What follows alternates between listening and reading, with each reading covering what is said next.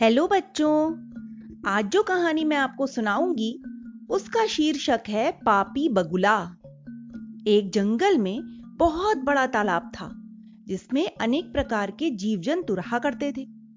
वहीं पर एक बूढ़ा बगुला भी रहता था, जो अब इतना बूढ़ा हो चुका था कि उससे किसी मछली का शिकार नहीं हो सकता। वास्तव में बुढ़ापा सबसे बुरी चीज़ है। इसमें हर प्राणी असहाय हो जाता है।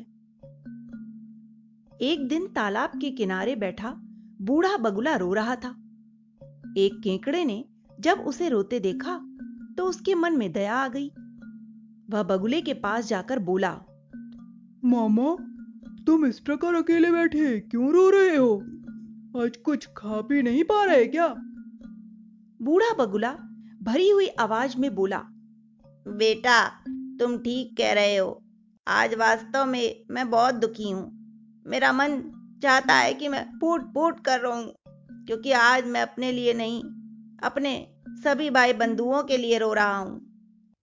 यो क्या कह रहे हो मामा? हम सब तो कुशल हैं। हमें क्या हुआ है? हुआ नहीं बेटा होने वाला है।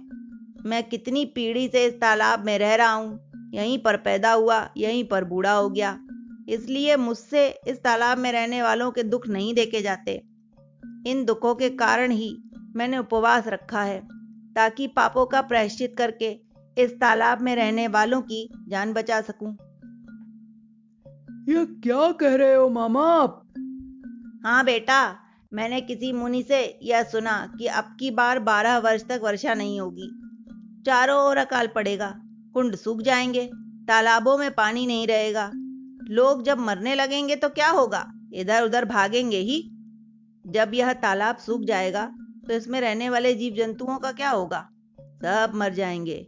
नहीं तो भूखे मरते लोग इन्हें खा जाएँगे। मामा क्या इस विपत्ति से जान बचाने का कोई रास्ता है? केकड़े ने घबरा कर बगुले से पूछा। हाँ इस तालाब के पास एक बहुत बड़ा तालाब है जिसका पानी कभी नहीं सूखता। यदि इस तालाब के सभी जंतु मिलकर वहाँ जाने का निर्णय ले लें तो अच्छा है। मेरा क्या है? मैं तो जब भी चाहूँ जा सकता हूँ। मगर हम लोग उस तालाब तक जाएँगे कैसे? हम सब तो पानी में ही तैर सकते हैं।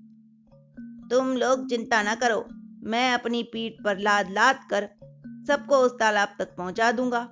आखिर मैं किस दिन काम आऊँगा? केकड़े ने बगुले की बात सब लोगों को बता दी। अब तो सब के सब डर के मारे चिंतित हो उठे। उन्हें वहाँ से भाग जाने की जल्दी मच गई। हर एक यही चाहता था कि मैं ही पहले बगुले की पीठ पर बैठकर यहाँ से निकल जाऊँ। बगुला मनी मन बड़ा खुश था, क्योंकि उसकी चाल सफल हो गई थी। हर रोज इन जंतुओं में से कुछ को अपनी पीठ पर बैठाकर वह ले जाता और एक पहाड़ी की ओट में ले जाकर उन्हें खा लेता। आकर एक झूठ मूठ की कहानी गढ़कर सुना देता। अब तो बूढ़े बगुले को खाने को खूब मिलने लगा था। अपनी चालाकी और होशियारी से वह कपटी बगुला इन जंतुओं को खाने लगा। केकड़ा उससे रोज कहता था, मामा, मुझे भी तो छोड़ाओ ना तालाब में। तुम्हें भी ले चलूँगा भांजे। अभी जल्दी क्या है? धैर्य से बैठो। केकड़े की समझ में कुछ भी नहीं आ रहा था। कुछ ही दिनों में यह तालाब जीव जंतुओं से खाली होने लगा था। यह बगुला केवल उसे ही लेकर नहीं जा रहा था। एक दिन दुखी होकर केकड़े ने उससे पूछ ही लिया, मामा, आखिर आप मुझे ही क्यों नहीं ले जाते यहाँ से? क्या मैं यहीं पर रहकर मरूँगा? देखो अपने मामा के होते हुए मैं मरना नहीं चाहता। आप मुझे यहाँ से ले चलो ना प्लीज़ बगुला केकड़े की जिद के आगे हार गया। उस दिन काफ़ी देर उड़ने के पश्चात जब कहीं तालाब नज़र न आया तो केकड़े ने पूछा मामा वो तालाब कितनी दूर है? बगुला हंसा। उसे पता था कि यह मंद बुद्धि जल का जीव इस पहाड़ी पर मेरा कुछ नहीं बिगाड़ सकता। अब उससे डरने की ज़रूरत नहीं। उसने झट से अपनी शान मारते हुए कहा, बेटा, अब तो तू तालाब को भूल जा। यह सारी कहानी तो मैंने तुम लोगों को पागल बनाने के लिए गढ़ी थी।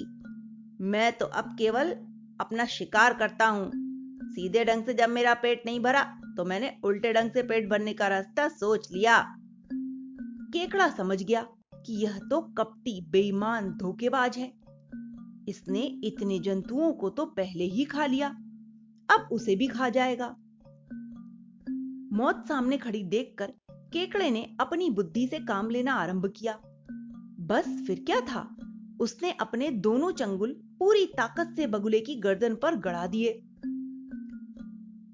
हाय, मैं मरा! कहते हुए बगुले के गले से अंतिम चीख निकली और वह धरती पर धड़ाम से आ गिरा पापी बगुला तो उसी समय मर गया। केकड़ा वापस अपने तालाब में आ गया। उसने अपने साथियों को उस पापी बगुले की कहानी सुनाई। तो बाकी बचे लोग केकड़े का धन्यवाद करने लगे। तो बच्चों, इस कहानी से हमें यही सीख मिलती है कि पापी भले ही कितना झूठ बोले, कितने ही धोखे दे, किंतु पापी का जीवन थोड़े ही दिन का होता है। एक दिन उस पापी का अंत अवश्य होता है। Okay, bye.